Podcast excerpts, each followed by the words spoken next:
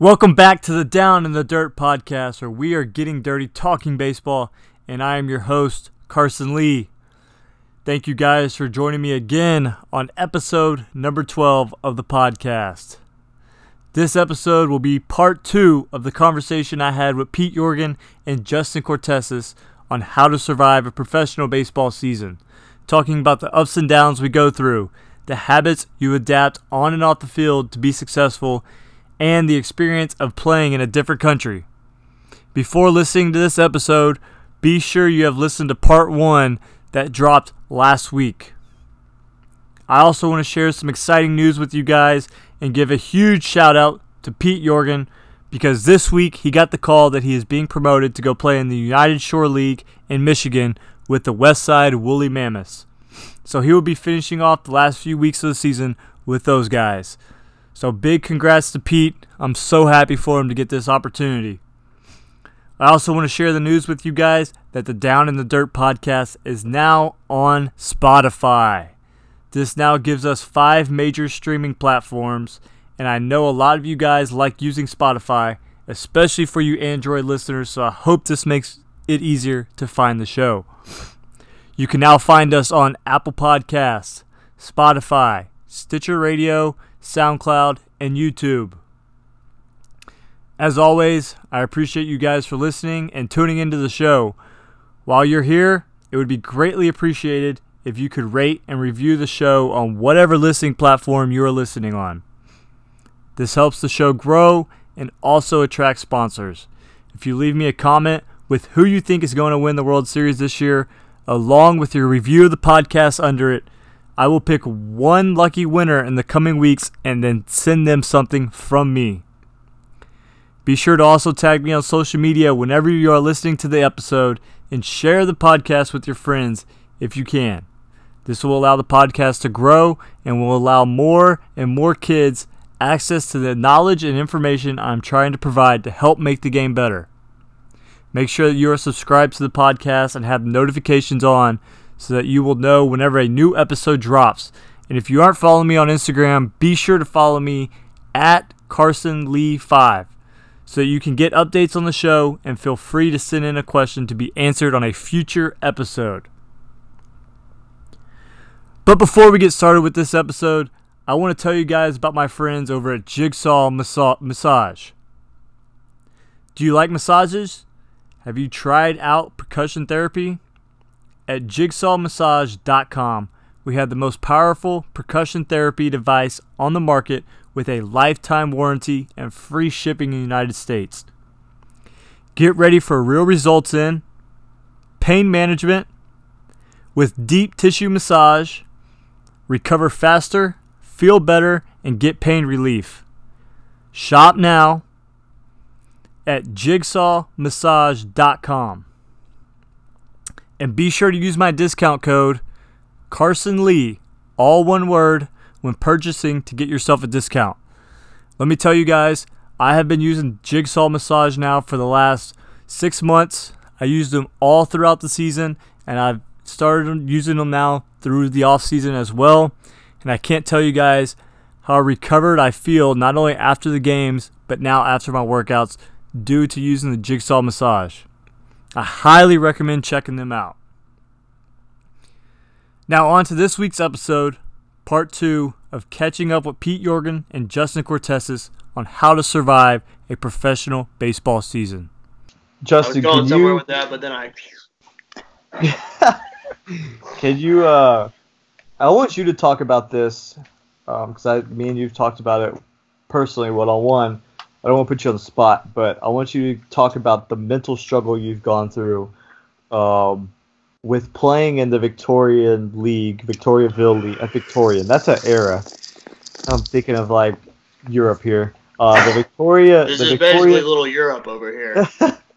playing in the Victoriaville League versus not playing in a quote unquote, you know, respected professional league this year.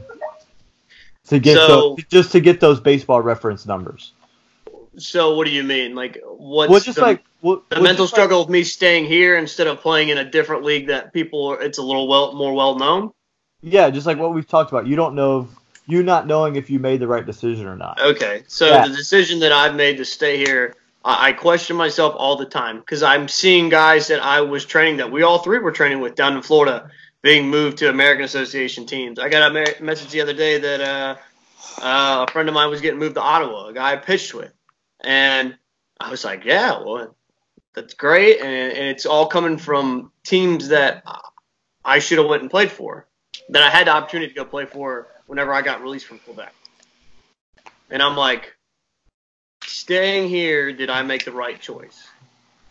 Staying here, I've made more connections with guys that have been around the game longer in this league because, like I said, they're older, so they have they have good baseball connections as well. And this league that I'm in isn't really well known in the U.S., but it's really well known and respected here in Quebec, is what I'm finding out. And me playing in the Can-Am help people get their eyes on me in this league because the Can-Am's, you know, well respected in the U.S. and extremely well respected here in Canada because it's the highest form of professional ball besides, you know, I guess like the Olympics and like the Pan American Games and stuff like that. So I feel like I, I've made a good choice to stay here because it keeps eyes on me from people who report back to respected people here in Canada for the higher leagues. So I feel like it's done well for that. But as for a numbers standpoint, I I wish I would have went and played somewhere that gave me more numbers. But I don't know how my arm would have done with that. You know, there's a whole bunch of you know elements that come into that as well.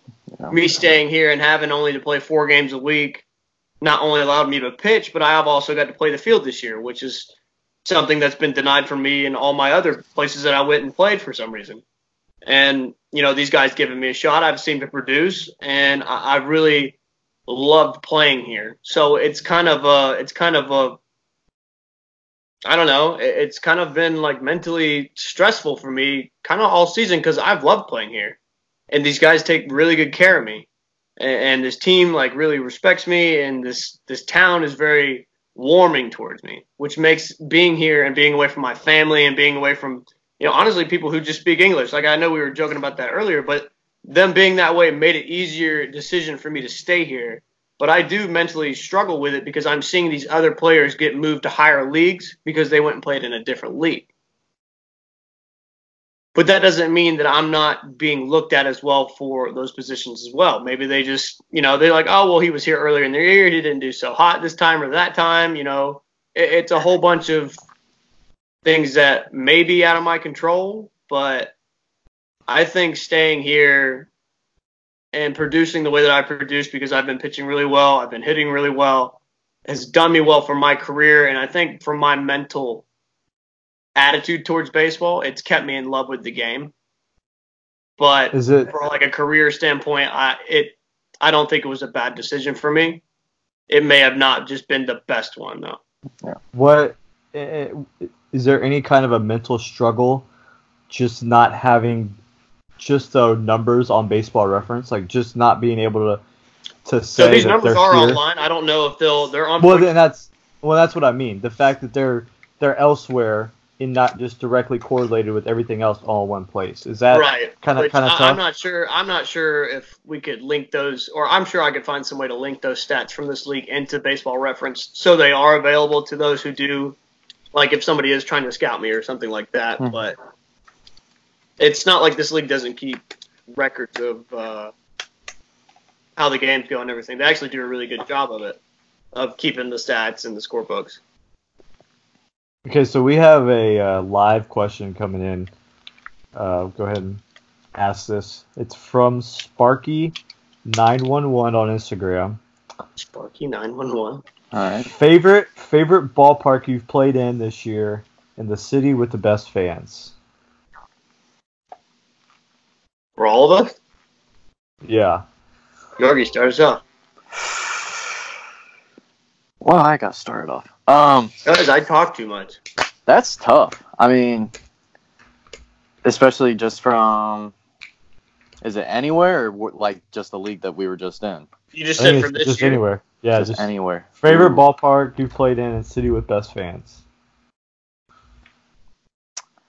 I would have to say my favorite ballpark I would probably have to say when we played in Evansville was probably my favorite, just because because the history there and like that's where they made uh, a league of their own. You know, that's a pretty cool ballpark. That's cool. Uh, the fans, ooh, that's tough because I got to play. I played in Roswell and then I got to play in Bakersfield this year too. So, two of my my team this year and my team last year. So the Pete fan- exactly, dude. It caught it caught on once I changed it this year too. Once I changed my walk up song back. So Dang it. so I would say both. I mean, it's a it's a tie between those. So, because I when when when we went back to Bakersfield, they played my walk up song and everything when I was there. So that was pretty cool, and everybody's chanting. So It's always nice to get some love from uh, a past team, especially if you go play against them. Justin, yours? This year, Quebec was Oh, uh, Quebec had the to, best crowd. Best place to play baseball in North America. The, Quebec's just a beautiful place with beautiful people. but their crowd gets like on when they really promote it, their crowd gets huge. They pack out their stadium, their little beer garden gets full, and it's just like they're they're into the game. So Quebec has got the best crowd in my opinion for this year. But my favorite park, I probably like Quebec's nice, but I really don't like the turf like in the outfield that kind of just like I don't know, it just doesn't do good things for me. So I'd probably say my favorite park this year would probably be Ottawa. Or maybe. Lancaster. I actually really like playing at Lancaster. That Lancaster's sweet too. Lancaster was a pretty sweet park. I didn't get to pitch it. I didn't. I went to Maryland to the Blue Crabs Park, which was really nice. I didn't get to pitch there though, but that was a cool park. But it was, uh, it was like a crummy day, so there was like ten people watching the game. Uh, I think I think for me, Cal City. took. Oh no, Yeah. down, hands down, best part around. Don't comment. Uh, I think for me, for me, it definitely was going to be Evansville, but since Pete took that, I'm going to take a one A or one B. Um, I'm a baseball historian, so anything with history just like fascinates me, especially Mhm. something like it's like Bosse Field. Um, was it Evansville the Steel Yard? Is that what it was called? No, the Steelyard is Gary. yeah, Gary? Gary. Railcats. Yeah. Uh, That's a sweet ballpark. That was like voted in Baseball Digest as like the number one minor league stadium in the country, or maybe an independent ball. I'm not sure which one it was. Yeah, That's and their uniform, their uniforms they have, ooh man, they are fresh. But um, speaking of uniforms, Pete, did you see Florence's new uniforms? The red, the red one and the gray ones, and they had the cursive writing. Yeah, I did see those. They I was are- wondering those about are- that. Those, Those are are fresh. sick. They're really nice. Yeah. Um, but I'd say favorite ballpark. I'm torn between Florence and Garden City just because both of them had turf. And I like playing on turf. You like Um, Garden? It was easy to hit there. I saw the ball so well there. Yeah. Uh, I just hated when the wind blew in, but like, Well, hell, just when saw wasn't it? well, the first half Yeah. of the season it was blowing out, and then the wind switched, and the second half it was howling in.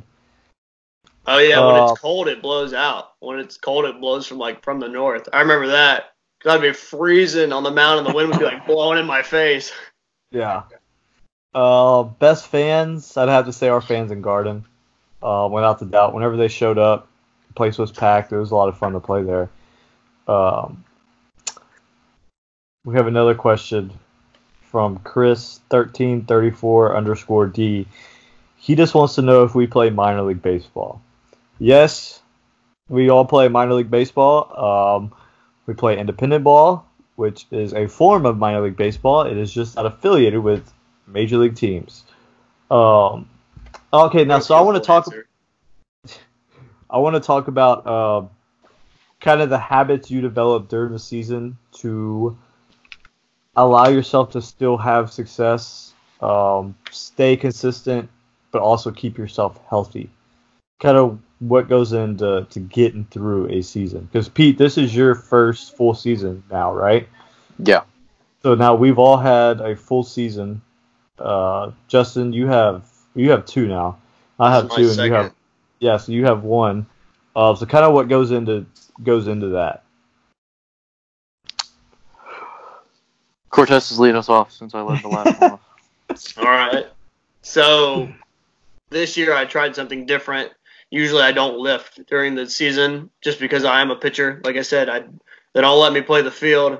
Hurts my heart a lot. But uh, like I, I usually during the season I found that I was more productive uh, without lifting. It was just more beneficial for my arm and my flexibility, especially since I pitch with very different mechanics. It seems to be changing month to month now, but I just never lifted. So this year I decided to try to lift during the season, and I tried to figure out what lifts would be beneficial. So I was doing a little bit of off season, like testing around with it for a couple weeks, and like while trying to stay healthy, which is I found that I've maintained a little bit healthier of a body this year because most of the time during season, um, I think you guys can relate. You don't really eat the best, and you're always on the go, and you're kind of exhausted. So your body just kind of like you try to maintain a healthy lifestyle and a healthy physique, but it kind of just doesn't happen like that all the time, just because of all the situations that we're in. So Yeah. it, it's it's very hard to maintain a healthy lifestyle and like a healthy physique, and especially just to kind of stay healthy through the year. But I, I really focus this year on trying to eat like a very just good diet of healthy foods, and I've I feel great, and my body feels great this year with lifting how I did, but I'm still just it's the end of the year of a long season and I'm like my body is still just as, as exhausted as it was last year after playing for so long but I think I've I could definitely see a difference in how my body's producing this year with lifting and eating compared to last year Mhm. and that shows with my numbers because I last year I was just a pitcher only, and I put about the same amount of innings as a reliever in as I did this year, and the results are I have a little bit better numbers as of this year with the league that I'm in now, which I think would be pretty close to similar to the league I was in last year with you guys. So the results are a little bit better from doing that this year, but it takes a lot. Like I wake up in the morning, uh, I make sure I eat a good breakfast. I stretch for an hour before I go to the gym. I go. I make sure my gym habits, like the days that I really don't want to go, I definitely make sure I go because it's like it's a mental struggle some days and a physical struggle some days when you really don't want to go do something. I kind of just want to lay around, and I know if I do that, I'm not going to be as good as I could be the next day whenever I need to be producing and performing. So really you just got to kind of mentally just make yourself do a lot of things to physically do stuff. And I think that was like the hardest part this year, especially like I'm by myself a lot of the time, so I have to self motivate to go do that. Like last year, whenever I'd have somebody, if somebody didn't want to go do something, I would just ask somebody else. I'd ask one out of 10 people. Somebody was probably going to, or 10 people, somebody was probably to go to the gym with me. But here, it's a little bit harder since my teammates aren't around me like they were in the settings that we were last year. So I don't know. You you honestly just gotta find a habit that works for you, and that's another thing. You can't like the things that I do aren't going to be beneficial for Pete. Like the way that I eat and the way that I work out and the way that I do all my stuff aren't probably going to be beneficial for you because you're playing a catcher position Mhm.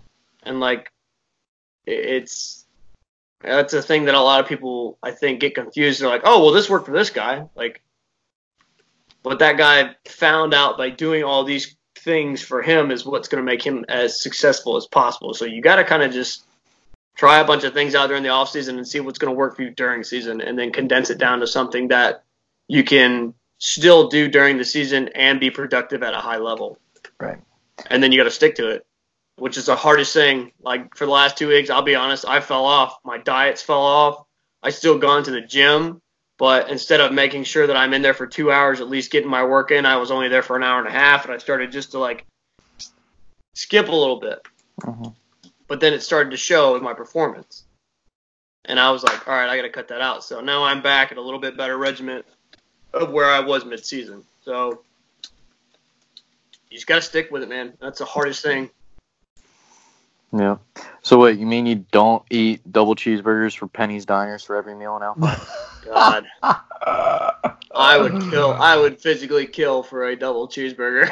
oh, you'd sit there for about three hours before you get the burger, though.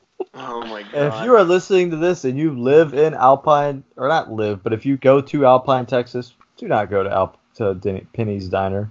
You know what? Skip all that. Drive to Primo's Burger in Mojave, California, and get a pancake special and take care of yourself from there. Skip all that. Just drive to Adelanto and go to uh, Apollo Burger. Apollo Burger! Oh my god. I tell everybody about that. I even tell the French people that don't speak English about it. I'm like, you go to California, go to Victor, Apollo, and they're like, Apollo, Apollo Burger. why, why? Why did it sound like you were trying to translate to a Japanese person there? Dude, I tried Japanese, Spanish, English, terrible He's French. tried. He's tried specific too. I've tried like numbers, hieroglyphics. I think that was I'm like me hungry, and they're like, go away. All right, Oh, Pete. man. Uh, I would I would have to say uh, just the gym was the biggest part for me this year. I mean, obviously the nutrition was crap, especially if I'm asking about double cheeseburgers from Penny's. But I mean, they were good. They just you know not what you need. Um, but no, like every time we were home, I mean, every single day, I think I found myself in the gym. I mean, Carson, you know, when we were in Florence, I mean, I was probably the first one into the clubhouse every day, and I was back in That's- the little weight weight room that they had. Too. yeah. So and I was always, you know, I was just trying to take care of my body more this year because last year I don't think I lifted one weight, and I think for it being my first year, just trying to be more, more about baseball than anything, just more about mechanics in the swing and like throwing and stuff, and then, um, I ended up like getting a little banged up last year from all of it, so this year I wanted to take care of my body a little bit better. So I was definitely in the gym more times than anything. So, and it wasn't like I was lifting just lightweight either. Like I was actually doing some heavy lifting as well, trying to keep my strength up and everything. So, um, Did you feel a difference between this year and last year, Pete, from doing that? oh, for must sure. been. You must have been reading my mind. That's where I was going. Yeah, for sure. I felt a huge difference. I mean, obviously, I lost weight, uh, just Right. from the nutrition aspect. I mean, but I felt like I have leaned out more, and I just I feel more cut than I have than I have ever had. So Did you Did you ever feel like you like hit a wall at any point just because you weren't used to the like you kind of hit that wall of like okay well last year the season was over at this point now I got to keep going for X amount of games or was it kind of a breeze? it was actually kind of a breeze this year. Like right now, I mean, my I think it's it's more my arm that's a little tender, and I think that's just from the mileage I put on it this year from catching. But other than that, like my legs feel great. Like I have no knee problems at all. Um, everything just feels fine. So just work through it like like it was easy. So I think I think that's my biggest thing is being being able to pace yourself throughout the season and not burning yourself out all at one time. mhm. uh, you know, not not taking that first week and just going act overboard with everything you're doing, and then a month later you're burnt out because now you've you put too much strain on your body. So I think that's what I've really learned, and what I kind of I feel like I really was able to really do well this year was to pace myself and listen to my body and know what I needed at certain Mhm. situations. And then, you know, like you said about the nutrition, yeah, it sucks. Um, but you know, when you are able to eat healthy, I think taking that advantage and making sure you're able to eat as healthy as possible um, whenever you have that opportunity. And then, like you said, you know, just getting in the gym. Uh, if you need to take a, a rest day, you know, take a rest and, and get some sleep. Because I think that's why I asked you earlier about what the mount, the California side versus the mountain side. Because I think for me, that was my biggest thing is that the travel put such a strain on me that I was I, I was losing so much sleep from it. Mhm. And uh, so, kind of like the second half of the year, I was really prioritizing getting my sleep Um, I used to take a nap before every game, and that the nap really like was a second boost for me. I would take my nap, and I'd wake up, and I'd feel energized for the game. Yeah. Um, so I I think that's my biggest thing that you know I've really was learning was how to pace myself throughout the season and and learning that you know okay some days I need this, some days I need that, um, and then just doing the things that you got to do to to remove yourself from baseball at all times. Like I like listening to podcasts, you know, listen to podcasts or go hang out hang out with the guys, um, just whatever hmm whatever you know you got to do. Yeah, I think that's the other thing to f- like going off that is there's we had quite a few rookies on the team this year, and some of them I felt like they struggled mentally and like if they were doing if they were weren't doing so hot at the plate, then like it just showed all the time. And there was times where like I kind of told them like, hey, like don't even pick up a baseball today. Like if you're like if you're not in the lineup, don't even pick, don't even think about baseball because that's the hardest thing for us is because we played what 60 games in just as many days. Like we don't we don't really get that mental break that we need from the game, you know, to go and do what we want to clear our heads or anything because we're always at the ballpark doing something. So it's like, you know, sometimes you need that day where it's like, you know, take BP, take your swings, whatever. But other than that, don't even think like just enjoy the game.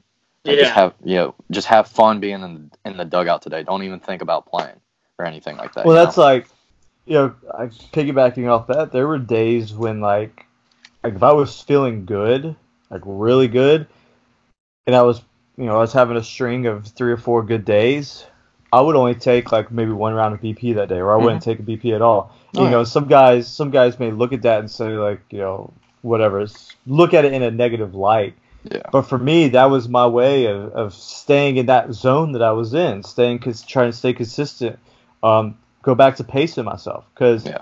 you know I don't want to want to continue swinging and maybe I have a bad round and now Mhm. I'm start, starting to think about my swing. Okay, am I doing something wrong? Am I you know not letting the ball get to me? Just whatever the case may be. Now that may ca- carry over to the game. So now that I've put together a string of three or four good days. Hey Skip, you mind if I take one just one round today? Yeah, go ahead. Okay, take my one round, get out, just to feel it.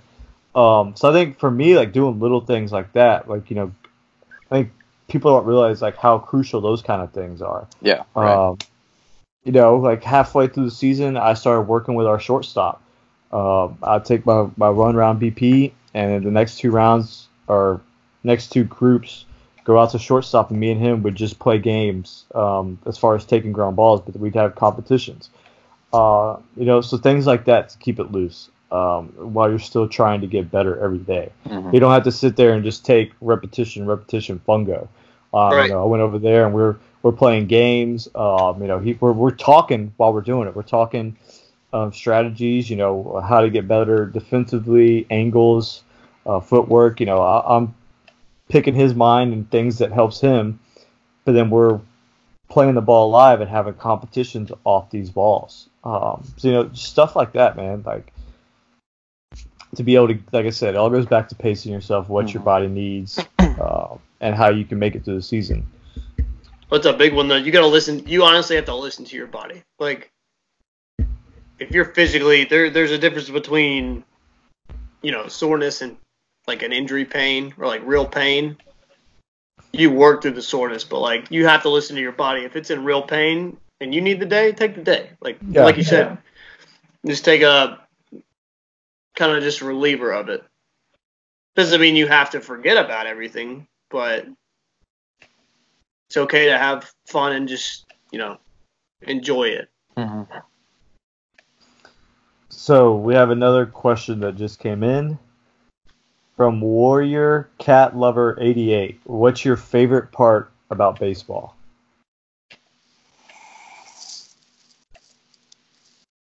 Shoot.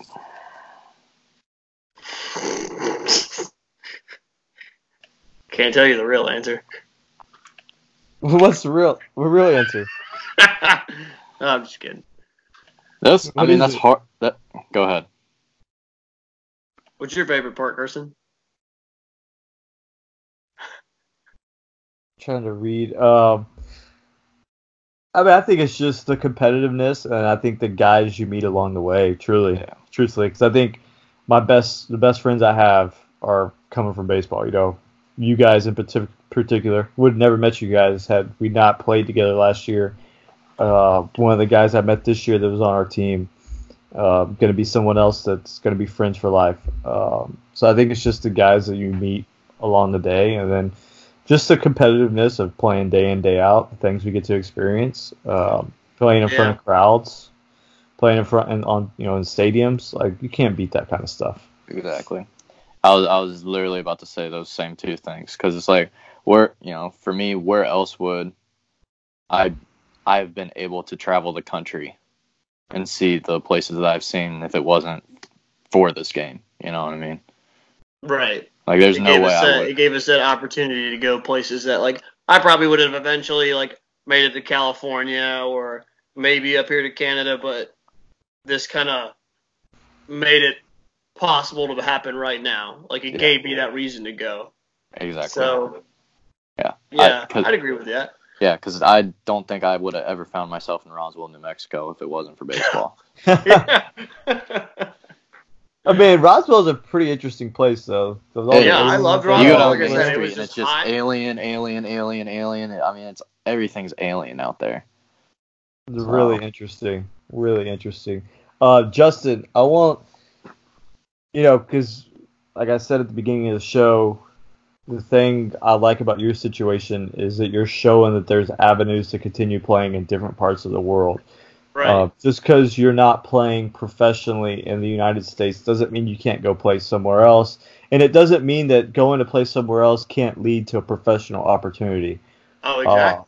So I'll, I'll just can you just give some some feedback on that aspect of what you're doing because of the fact that now you have been able to play in Canada for the whole year and just just kind of that experience because I think that that's something that guys rule out and they don't realize how cool traveling the world to play baseball could actually be and how beneficial it could be. Right.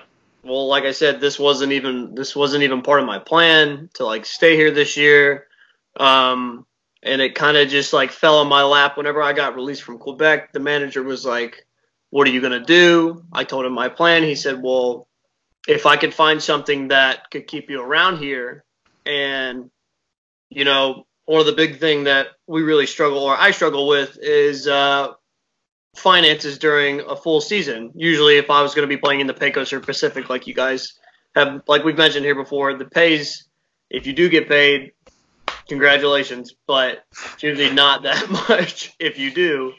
Um, so what kind of made me stay here was like it was a good financial situation for me. The team I'm playing with, they're playing at a competitive level that I find that would keep me in shape and ready for in case a professional team still wanted to offer and pick me up. Um, but it allowed me to live here and experience a completely different culture that I didn't even realize. Like, like when we came through last year, I, you know, Quebec's the only territory in Canada that speaks French, but I didn't realize how like dominant it was here until I've lived here for two months, and it's just given me a eye-opening like experience on a completely different lifestyle that these people live up here. Like how very clean these people are up here, and they're very healthy, but and it's just the the different things that like the things that are just very different here that they are in the U.S. Like the quality of everything, like the quality of life here is very very good. Like and, and I've enjoyed living here, but I was given this opportunity from baseball, and, and I've lived up here without really coming out of pocket for the past two months, just because of playing a game. And, and I and to think of that as I've gotten to live outside my own country basically for free, and you know I, I keep making the joke that I, I really haven't had anybody to talk to, but I mean honestly I it hasn't I haven't hated it that much because I've stayed here for almost you know two and a half months and, and it's a beautiful country to live in. It's a beautiful place to be. I- I'm seeing things and meeting people that are, you know, just so interesting. And the people that I do get to meet through this game are, you know, just because I'm in a not professional league or a smaller caliber league, so to say, in the eyes of some, I'm meeting high caliber people who've been to the higher leagues and who have the connections that would help me further my career and Uh, you know, it's you never know who you're going to meet and where you're going to meet them. And this was giving me another opportunity to play that wouldn't bankrupt the bank and kind of kept me just relevant in the baseball world in an area that I wanted to be in. So, and it was very easy for me to find, but you just got to go. Like, and that's one of the hardest things for a lot of people to do is just be able to pick up and leave.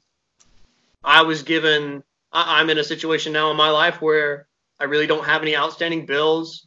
Uh, you know, my vehicle's paid for, and I can just up and leave and go places, and I have that luxury. But I know some guys are different. Some guys have kids, some guys have houses, some guys have bills that you know they come every month and they financially can't afford it. But if you are if you love this game and you really want to go enjoy playing somewhere, you can find avenues of playing somewhere. It just may not be close to where you are now, but they're everywhere in and outside the country. But you just have to be able to, you have to be willing to be able to sacrifice, you know, you have to be able to sacrifice a few things to go and do stuff like this. But I mean, you're getting a life experience at the expense of baseball. Right. Because you're you're getting to live in another country in another culture and Mhm. immerse yourself of that um, for you know five, six months, four months at a time. Right. Uh, whereas if you're doing anything else, you're not going to get that opportunity. Uh, So- and it's been and it's been beyond a character building um, thing for me personally because I, I feel like I'm very independent. You know, I, ever since I've turned 18, I've kind of like just gone, and that's from college. Like I went through a couple different schools through my college career, just from traveling around and getting different opportunities. And then after college, I went into my professional career, which I just kept traveling. So I figure I'm a very independent person. And my two months up here, I've had to have people basically kind of hold my hand and walk me through all kinds of stuff. Ordering food at restaurants just because it's in a different language. Like I went to go, I can change. I, I've changed my oil in my truck. You know, ever since I've owned my vehicle, I have this car up here now, and like I've had to have people change my oil in my car, but I had to have somebody call up to the place and schedule the appointment because it was like impossible for me to do it by myself. So it was you have to learn how to be I don't know, you I, like I said I'm very independent, so it was hard for me to do that at first was to ask for help. But I couldn't get it done any other way, so I, I had to, you know, ask for help. And some people don't speak English, so you got to kind of broken French together a sentence and just figure it out. It, it, it's definitely been a growing phase for me up here, being immersed up here by myself. But I mean, I, I'm I'm very thankful for it. And that's the great thing about this game is just yes, we get to play, you know, we get to meet all these cool people, but the true life experiences, the life values, uh, character building, the things that, that carry over to everyday life that's going to be with you for the rest of your life and help you have a high quality of life. Like those are the things I f- feel like we tend to overlook with this opportunity, and we don't appreciate the fact that, that we get those things. Right. Um, so yeah, I'm glad you're able to have that experience and have that perspective on it because I truly do envy you that you're up in Canada getting to do that. And you know, I would love to be able to travel and and be able to play baseball at the same time in a different country the way you are. right. And uh, I think that's been one of my toughest things on this journey the last like few years is because you you know we all know that this game's not going to last forever. At some point that that door is going to shut. And you know when I first started doing this, I really wanted to go play overseas and go see the world. But at the same time, I wanted to give myself the most realistic opportunity to play professionally in the states, see if I can get into affiliated ball and take my chance trying to get to the show. Because at the end of the day, that's why we're all playing. Yeah. Um, so you know, I it I get torn at times because it's like, do I give up the luxuries of professional baseball to go play overseas and get a life experience and know that this is coming to the end of my career, basically, or do I keep grinding it out over and over again, day in day out, trying to play professionally over here, trying to get in one of the higher leagues and not go take the life experience somewhere playing overseas, but then at, at the same time not know if I'm going to get that that opportunity later on down the line. And then once baseball's over, I'm not going to be able to travel in the same sense I would because of baseball.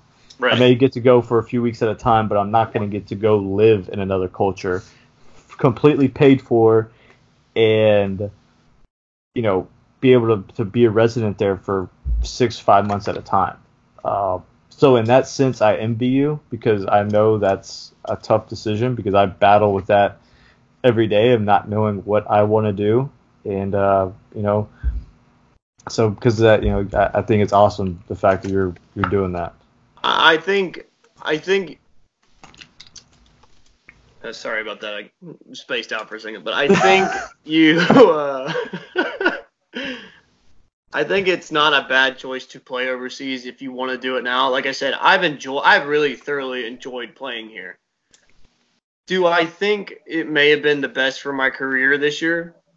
Honestly, probably not. Just because I've missed out on a lot, getting a lot more innings in, in front of more eyes in a place where people have a better idea of what I can do and probably could help move me to different leagues and stuff like that. But I, I've loved I've loved this experience so much that I, I can't wait for next year, like to go wherever I'm going to go, because I know I'll go home and do whatever I do for the winter. But then I know whenever next year comes back around for season, um, I'm not sure where I'm going to be, but I'm looking forward to it already. And it could be I could be back home somewhere in the states, or I could possibly be overseas again. But I really enjoyed this year, and it was a, such a good experience that I don't think it was a bad thing because it's helped me keep that love for the game. Like, man, it's it's hard to beat. So if you really want to go overseas and play overseas, I think that's what you should do.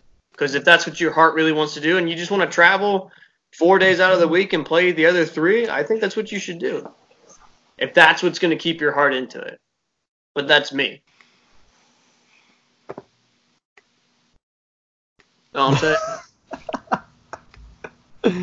We know what you're saying. Man, I want to tra- I want to transition now um, before we start winding down. The last thing, Justin, I want you. I know you're not done playing yet, but I want you to put yourself in the off-season phase for this question. Okay. Um, so for all three of us, um, kind of just talking about what's next. You know, what happens now that the season's over? Where do we go from here? Where does an independent baseball player move on? Uh, what's the next step? What's the next six months going to look like? What's the fall going to look like? Um, and kind of just the, the you know next part of the journey that, that comes with it as far as getting your workouts in and then finding a place to play next year. okay. So that's so I know you're not done yet. Um, just put yourself in a But that that- But I've already, road? I, I've already started making plans for after season though, and, and you have to at this point. I mean, I know I'm basically a month out, but I was making a phone call a week. I was making phone calls a week ago, trying to just get wheels turning, and I think that's the extra footwork that we were talking about earlier that I've learned that you've got to take. Like you, you've got to put in those extra steps of just sending a text or a phone call to somebody or an email or getting in touch with somebody who's got those connections to get the wheels going for after season. What are you doing with your beard right now? I'm gonna braid it. Leave me alone. you look like Johnny Depp from Pirates of the Caribbean. But why is all the rum going?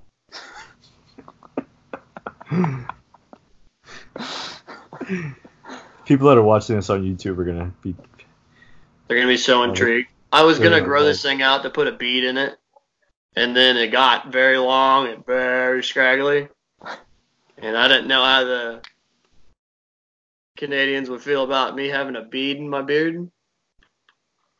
oh, Oh, it's Oh my wonderful. god. oh my god! Could you imagine a bead right there? It is wonderful. Pete, Pete, how about you? What's uh, what's next? What's what's the future hold? Uh, well, I mean, right now I'm a free agent, so basically just going to work out this off season, and then Well, what do you think? Are we are we thinking about going back with Joe, uh, doing the Black Sox thing? I mean, I enjoyed it honestly. I mean, just the the competition down there I thought was really good. Um, you know, from a hitter standpoint, because you had guys that were throwing, you know, 88 plus. So I mean, it was it was good competition down there, and then just the guys in general. I mean, I, I think it's safe to say we made more contacts with other guys down there than this entire season itself. You know, Oh, yeah. just from guys from outer outside leagues as well. So I think Joe Uh, does a good job of it. yeah, absolutely. Yeah, that's what I was about to say. For those of you that, that don't know um, who Joe is, Joe is the operator of Black Sox Baseball. Um, on Instagram, it's at Black Sox Pro Baseball. And what Joe does is basically basically acts as an agent uh, for any baseball player, pretty much uh, affiliated guys, independent guys, uh, free agents, and he puts together camps down in Florida uh, where you just go down there and play for a month or really actually however long. He- He's pretty much down there year round having stuff going on. So you could technically go play for however long you want. Uh, you know, you go down there and play for him. He gets you in front of guys. He gets you out at, at camps and tryouts. And uh, he gets you in front of these managers, and then throughout the season, you know, vouches for you, tries to help help you get moved up, do whatever he can. Uh, so that's what we're talking about because all three of us went down to Florida last year with Joe. Um, read the Black Sox stuff to get some innings in. Uh, played every day uh, for me and Pete. Justin, you know, threw multiple times a week, got multiple innings. Uh, so it's it's a good idea for anyone that is looking into getting professional baseball. It's a good avenue to take. Uh, he'll really help you out. He's really knowledgeable. Now we will. I'll give you the the the Joe. Joe is a great guy. I think Joe does a great job of putting us in front and giving us the situation and the platform to showcase ourselves. But if you do not come down there ready, you will hear about it, and it will not be something that's for you because it is a serious atmosphere. And Joe has a little unorthodox unorthodox methods about some things, but the guy gets results, and he's uh, I'll vouch for him. I'll say he's pretty good at what he does, and you know, you just got to become. You have to be ready to perform while you're there. Yeah. and that's it. And that would be like my only tidbit of advice if you were going to work with Joe is just come ready. Like, and if you're not ready and it shows, it's very difficult to, you know, help put you somewhere because it's this guy's got a standard that he puts his name behind, and if you're not up to that standard, it's hard to put your name on something like that, and that's where the business aspect comes in of it, which we've all learned it's a big part of it at this point. Well, and that's the thing about this industry is that when you put your name behind somebody, they are a direct representation of you. Mhm. And so if you continue to send guys over and over and over again to these teams, and these guys just, they're just, let's just say that they are horrible. Right. Um, just not baseball players that should be there. But you continue to send these these type of quality of guys, then people at some point are going to stop trusting you and stop listening to your word. And that's the tough part about this industry when it comes to getting moved up, is having that guy that can vouch for you in that sense that is respected and that has the results where teams know that okay, if he's sending me a guy, he's a quality player and he can Right. get the job done. Yeah. And, Which uh, I, I so know. I think Joe's got that kind of. Joe has got that kind of insight, and he's getting a lot more with the each passing year with the Black Sox. Because I went on the Road Warrior tour, and like I said, I pitched against Lancaster, I pitched against some Atlantic teams, Frontier teams, and I was in front of like the teams that I'm wanting to play for. With this man putting him like he he was vouching behind me, putting me on the mound basically. So it was but I came ready, and I put in the extra work and the time to, you know, prove to him that my name was worthy to be on his piece of paper. So I think Joe does a great job of doing that, of putting putting us in front of where we want to be, but it he puts it on you to be ready. So are you are you gramming? yeah, we're we're uh, doing a little Instagram video right there. Oh, Guys jeez. over here multitasking. hey, it's all about marketing, right? Marketing yourself. Um, last thing before we get into the the last part of the show, uh, what's your off-season training going to be looking like? Because I'm get going to the gym as soon as we finish this.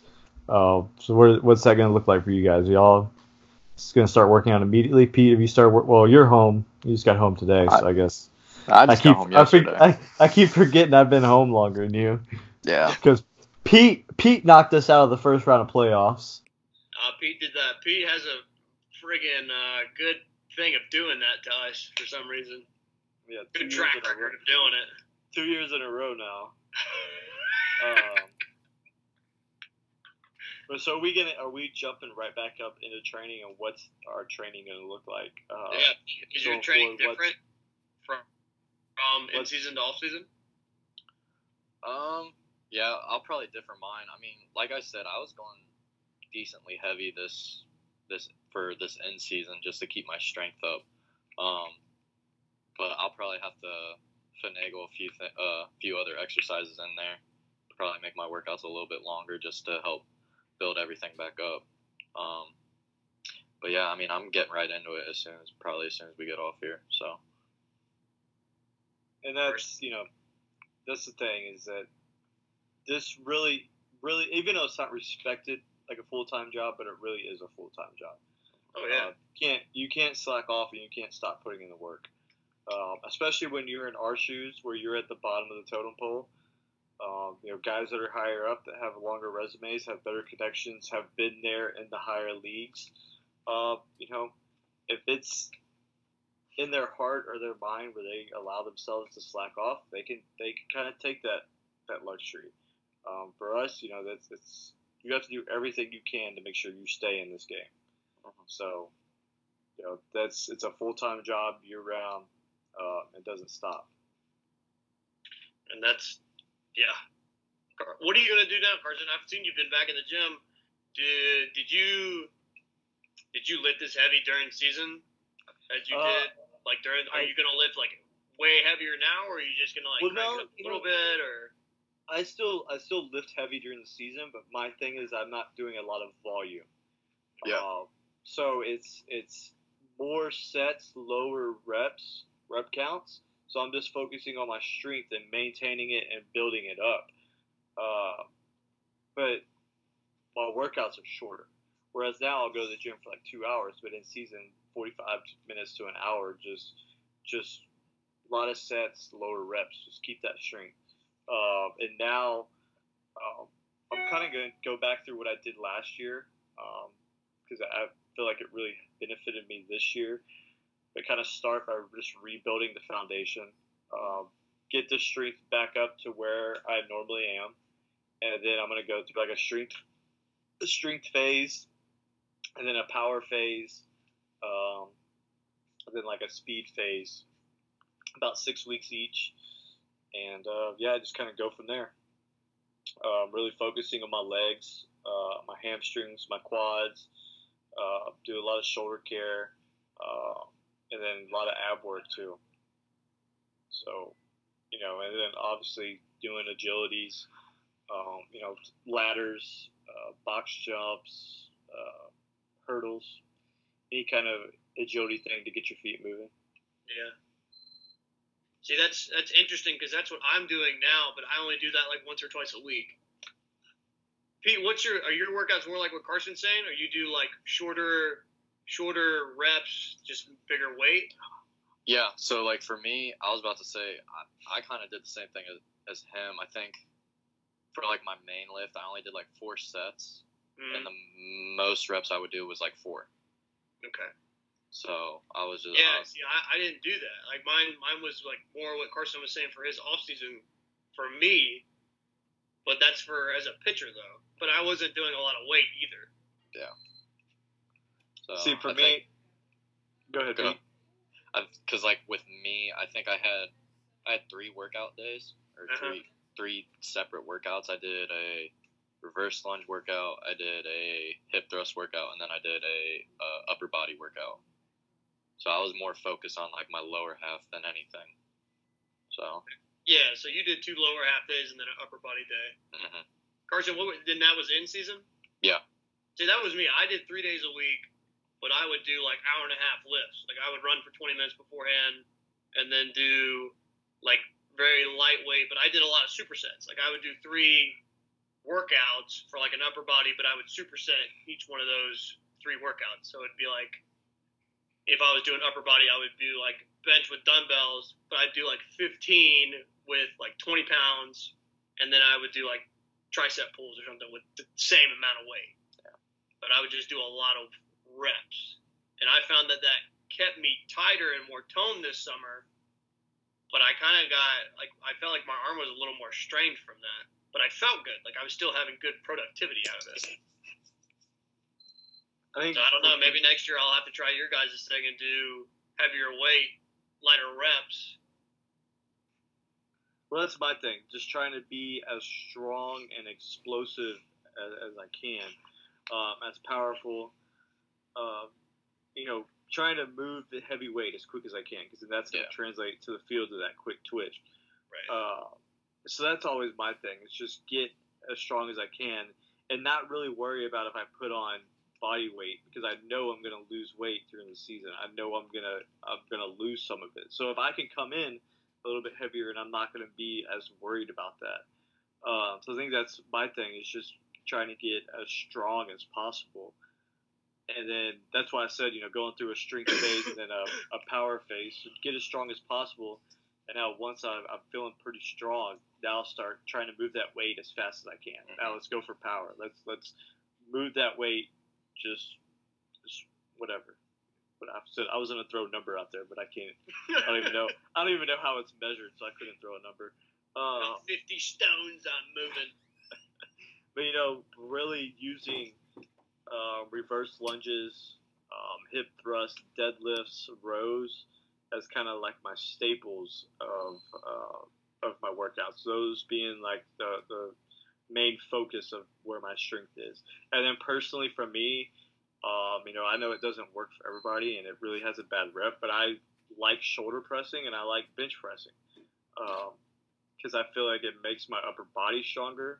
Because my chest is a lot weaker than the majority of my body because I've never really focused on it because I've used you know, growing up. I was always focused on the legs, you know, because everyone tells you, you know, don't get too big, don't lift heavy.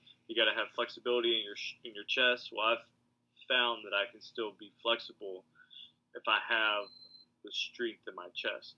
Um, So you know, I still I still like focusing on bench press and shoulder pressing, uh, but that's just my preference. I'm not saying that's going to work for everybody, um, but I know it, it's now for me worked for three years. Um, but for me, like like I said, if my staples are reverse lunge, hip thrust, deadlifts, and uh, just rowing.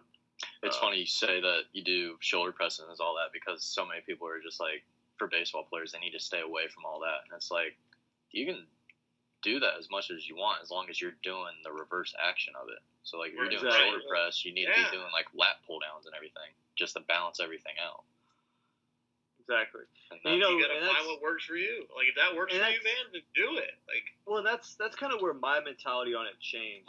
Is when I bat boyed with the Astros in 14, and I was in the locker room and I'm around these big leaguers, and you know I'm obviously around them when they're getting dressed, and I'm seeing them with their shirts off, and I'm seeing how actually big and defined they are, and how big these guys are in their chest and their shoulders. Like, okay, they're obviously lifting heavy in their upper body. I need to be doing the same thing because it's mm. allowing them to have success. And you look at some of the guys, the biggest guys on baseball that have the best arms, Yasiel Puig and you know, when it's Ces- Cespedes. Cespedes is shorter than me height wise, but he's like a freaking they're, door. they're, they're both horses, is what they really are. Yeah, Yeah. massive. Um, if we're gonna say it, So you know, I mean, and both those guys have cannons, so they li- they obviously lift their upper body, and they're not having any trouble throwing wise or anything. They both have hoses, um, so that's kind of for me where my mindset changed. I saw these guys that looked like that. I was like, you know, I got to hold myself to that same standard. I need my body to get just as strong. Uh, so that's kind of where it came from for me. I kind of said, you know, screw what everyone else is saying about what you're supposed to do. I'm doing it my way. that's it. You gotta piece together what works for you, man. And, and if it's against what everybody's conception is of it, and that's what works for you, then do it. But if it's hindering your ability, then don't do it. Like that's Yep. And that that all goes back to the self reflection, self evaluation that we talked about. You got to know what works and what doesn't work for you. You got to know what your skill set is, and just be realistic with yourself. but you got to try it first, and that's the thing. I feel like that's a lot of things. Guys are like, oh, well, that's never going to work because you know so and so said that doesn't work, and it's like, well, you're not so and so.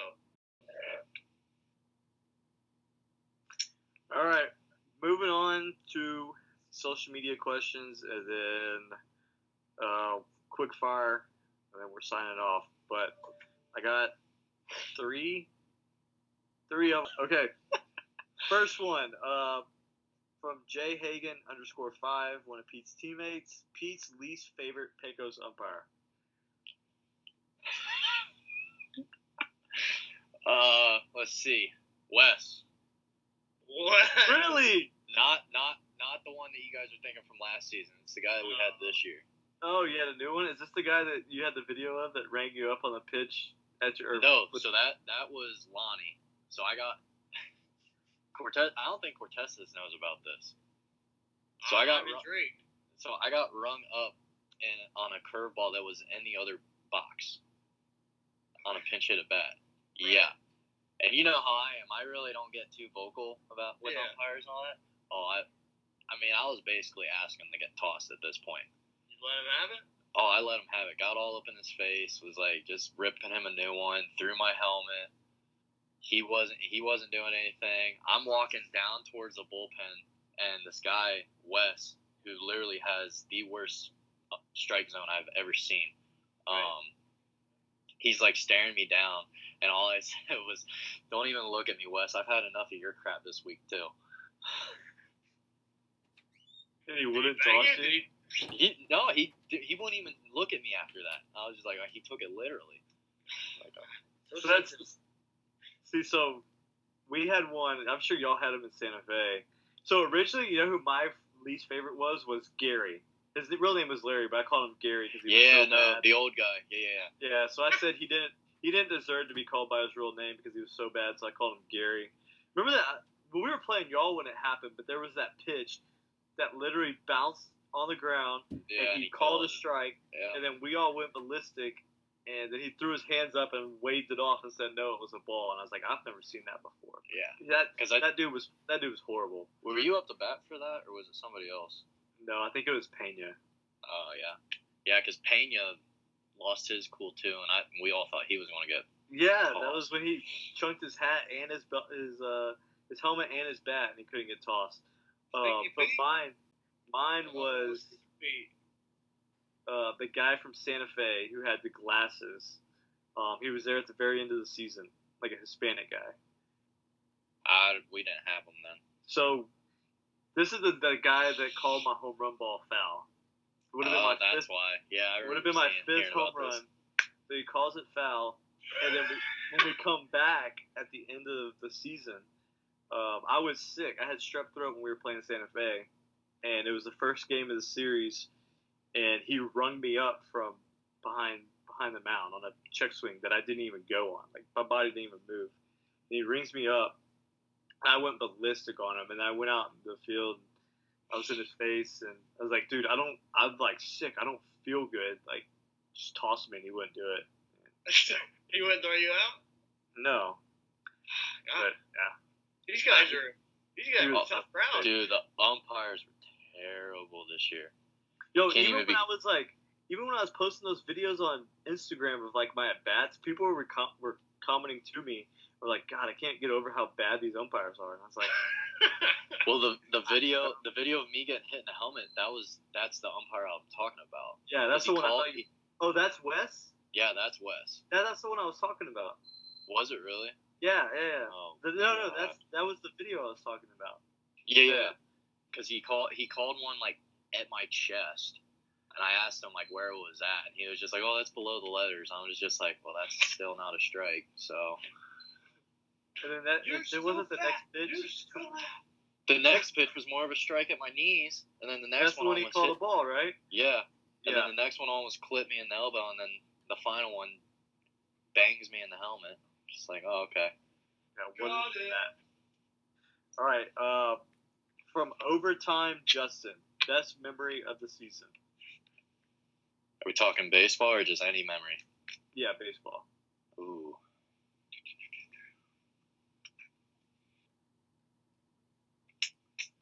That's a good one. I would probably have to say uh, throwing out Rodney Tenney, just because he led the league in stolen bags this year. I threw him out a couple times. Yeah. Come on, computer. I'm trying to, uh, my stupid computer is not charging. Hang on. Oh, come on. Is uh, Technical se- difficulties over here. is senior is senior puss puss playing with the cord again? No. ah! It's me, your Puss Puss. Why is this stupid thing not charging? He Is still it doesn't. plugged into the wall? Yes. He still doesn't. See, Senior puss puss still doesn't understand a word Cortez says to him.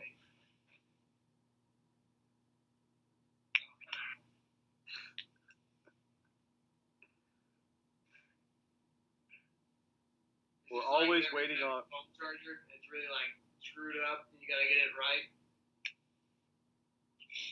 Always waiting on. Always waiting on you. Nothing new. Nah. Keep going. You just can't see my beautiful face. Okay, what's your best memory of the season? Hit my dinger this year. No way. Yeah. I'll never forget it. Where was it? It was a high fastball inside, first pitch, right at my teeth, and I turned on it, hit it over left field. right up my dick. And I was like, ah! And I smacked that sucker right out of the park. Good thing. Good thing you hit it and you didn't eat it. Yeah, that's what it was. A, it was a battle of life or death, and I won. God, he thinks he's a thinks he's a two way now. Uh, hey, hey, hey, hey, hey, hey, hey. Maybe Yeah, that's don't- what we need to do. Maybe that's what we him need to do. Carson. Yeah, don't Yeah, get me become riled pitchers. up. We just we just need to go out of the country and we'll just become better baseball players. Right. Whatever way I can become, whatever way it makes me look better, that's the way I'm gonna go. You're making all kinds of noise over there. I think you're charging. Do you uh do you bat flip at least? Oh! Did you pimp it? Oh! We gonna rock down to electric avenue. Did you pimp it? Did I pimp it? Yeah. No. Well, we I, I lost you. pimped the next one Oh, that didn't go out. That's that's pretty sad. Yeah, I got back. I got back. so I hit the home run. Oh, look who then, is! Uh, back. The next uh, two at bats later, I drive one deep to center, and I was like, "Yeah!" And I got the first, and then I almost got thrown out at second because I pimped it. I was like, "No!" Stupid American. Uh, yeah. Oh, I get called all kinds of stuff, but I don't know what they're saying. So they're like, Oh. "Blah blah blah blah." blah." I'm like, "Yeah, I love pasta." Like I don't know. I think for me, my favorite memory was definitely the night we clinched playoffs and uh, just getting to have a champagne beer shower. There's nothing better than doing that. Champagne showers. Yeah, it was fun. Um, getting to smash champagne and beer everywhere and do Stone Cold Steve Austin, all that stuff. Nothing like that. Um, so that was definitely the best part of my season, best memory. Uh, the last one from SZ Jeremy Albert 19. What is the hardest part about being in the minors? Mm, it's a magnitude of things. I feel Yeah. like. I don't know. It, for me, it, this year would just be being away from. I think a team environment, really. Yeah. Because like off off field stuff, I didn't have the same off field stuff that I've had for the past two years. The majority of this season, like I did with Quebec, and I did with like whenever I was traveling around the month before I went to Quebec. But the just this year the hardest thing for me was just the off off the field stuff, just not really having a like outlet to go do stuff really, Mm. like the same amount of outlet like I did with you guys whenever we put together. Well, it also But doesn't help that half your team doesn't speak English either, though, right? Well, yeah, that and plus they have full time jobs, so they don't have the uh, the spare time to go like bounce around with me doing nothing. But that's me. That's probably say the hardest part for me this year. Pete? Uh, hardest part for me this year. Um,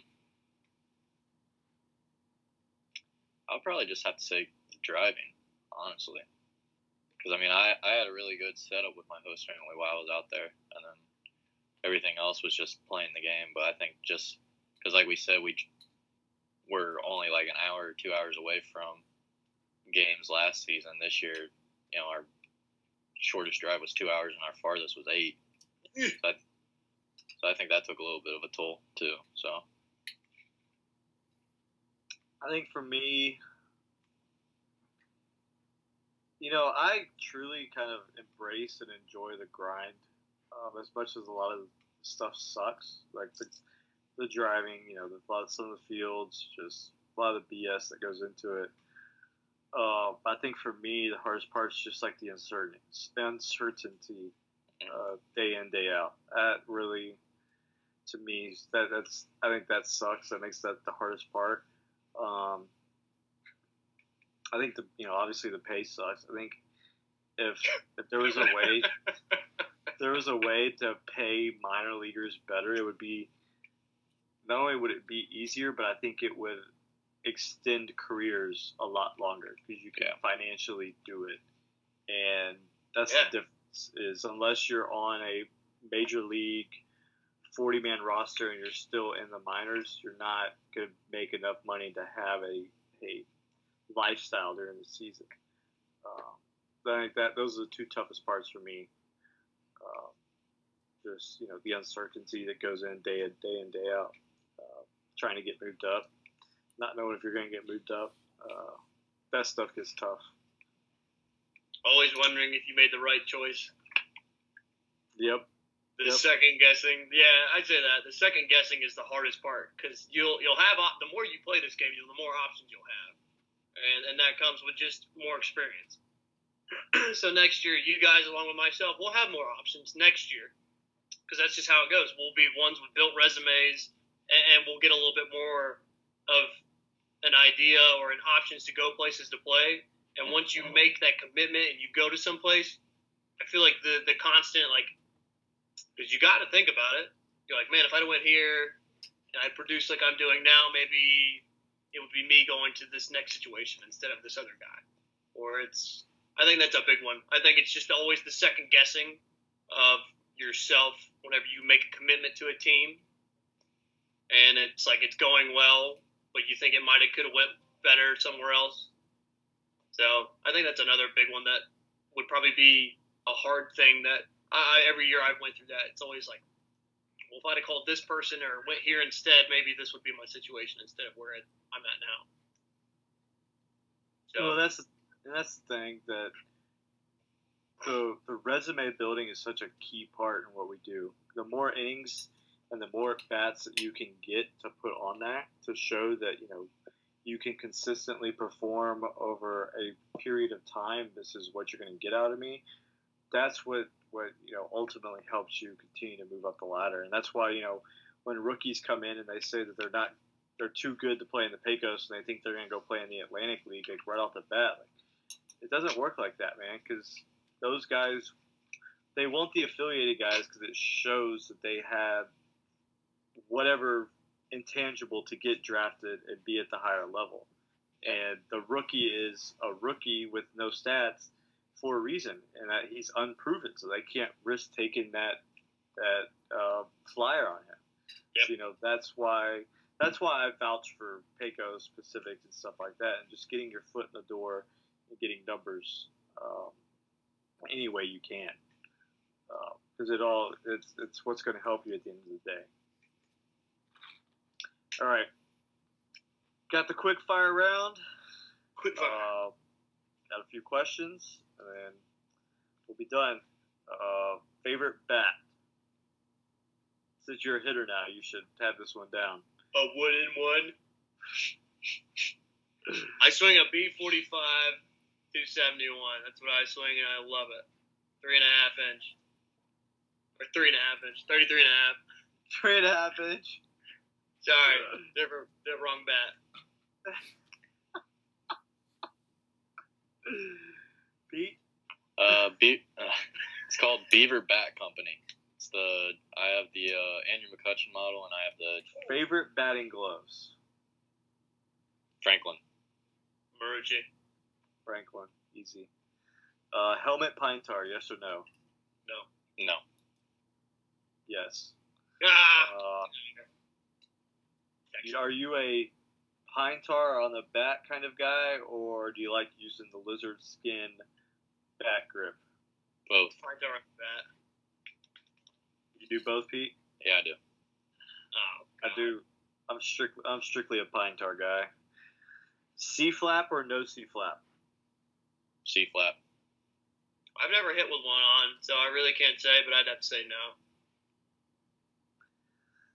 I'm a C flap guy. Uh, favorite major league stadium, and actually, hold on, no, that's the next question. Yeah, favorite major league stadium. You don't have to have been to it. It could be any park. I'd say Wrigley. I was just about to say Wrigley as well. Wrigley is just a badass park, man. Yeah. Just, just, just a sweet park. I'd love to go. I haven't been to watch them play at Wrigley. I'd love to go watch a game at Wrigley. Dude, they were. I, I went a lot when I was younger, before like all the renovations and stuff. Yeah. Place was place is so cool.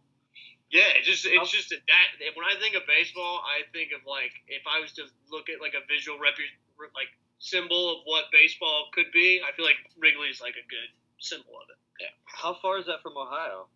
About five hours. Oh, that's not bad at all. No, Completely. God, anything under twenty hours is a cakewalk now. Um, if you could play for anyone in the major leagues, but it can't be your hometown. Oh, my favorite stadium was Fenway. I didn't say it. Oh, that Oh, was well, that's a given. yeah. You nerd. If you could play for anyone in the major leagues, but it can't be your hometown team, who would it be?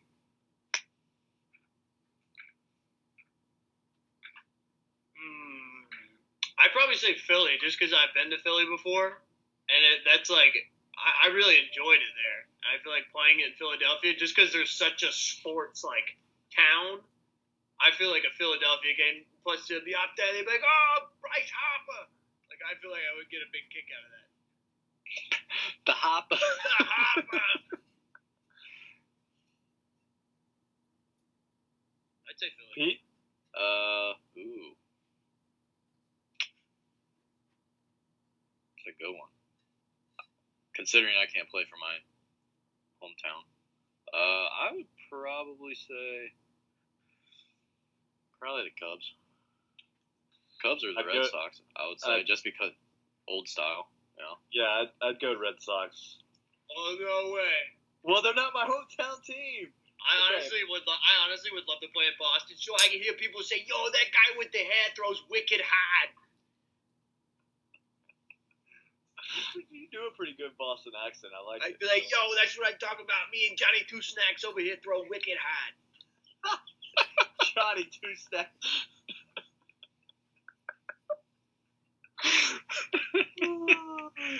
I think that'd be a fun one. Carson Lee, that guy at second base, he's got he's got wicked smooth hands, man. If you could go back in baseball history for one moment, what would it be? Any Eric moment. Gagne, Eric Gagne, Barry Bonds battle. Watching Bonds Oh. crank that ball. for sure. I would I would have probably like if I could have been like behind home plate watching it. Oh my god, I probably would have peed a little bit. uh, Pete Rose getting it, becoming the all-time hit leader. That's a good one. a good one. That's a good one. Uh, for me, it'd be I would want to see the year that Ted Williams hit 406. I'd want to see the whole year. Oh yeah. Um, I think uh, who was it? Joe DiMaggio. They said that his during the course of Joe DiMaggio's streak, Ted Williams actually had better numbers. That happened in Yeah. the year. Yeah. Ted Williams had better numbers in that span than Joe DiMaggio did. Um, Bro, so I would just want to, I would want to see him hit 406. yeah. His his documentary on Netflix is so good. Oh, I, if you have not seen it, people need to go watch that. That was Watch it. awesome. Click on this podcast and go watch it. Well, finish the podcast and then go watch it first. No, watch it and then come back and listen to the final two minutes. Um, all right, you guys. Well, that's it. It's the last question. So go ahead and give you guys a chance to plug the social media accounts. Uh, and yeah, be done. Are you want me to crack this up? Yeah, go ahead. Uh, all right, everybody. Well, if you want to hang out with me and my hair and Monsieur Puss Puss and see how I'm living life up here in French country, uh, you can follow me at Kortessis on Instagram. It's K O R T E S S I S. Uh, I know it's you know sounds like a very common name that you could probably easily spelled, but it's not. You know, very difficult. uh, that's Very I'm Greek. pretty a pretty active vlogger on there. I like to do a little everyday update. So if you want some daily entertainment, give me a follow. Uh, that's about all I got. And if you want to follow me and the stick figure that stalks me every day, it's uh P underscore Yorgey fourteen. Yorgey is spelled Y O R G E Y. And you guys all know where to find me. So Oh yeah. at Carson Lee five on Instagram. Um, if you're listening, don't hesitate to send in uh, questions for for the episodes. I like connecting with the people that that listen to the show. Obviously, if y'all didn't listen, there wouldn't be a show. So the show's about y'all. So if y'all have a question, send it in. Uh, you know, today we were gonna try a live call in, but nobody wanted to call in, so we did not get a live call in.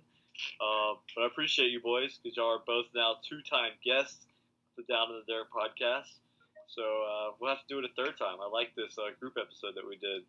This was fun. Yeah, it was.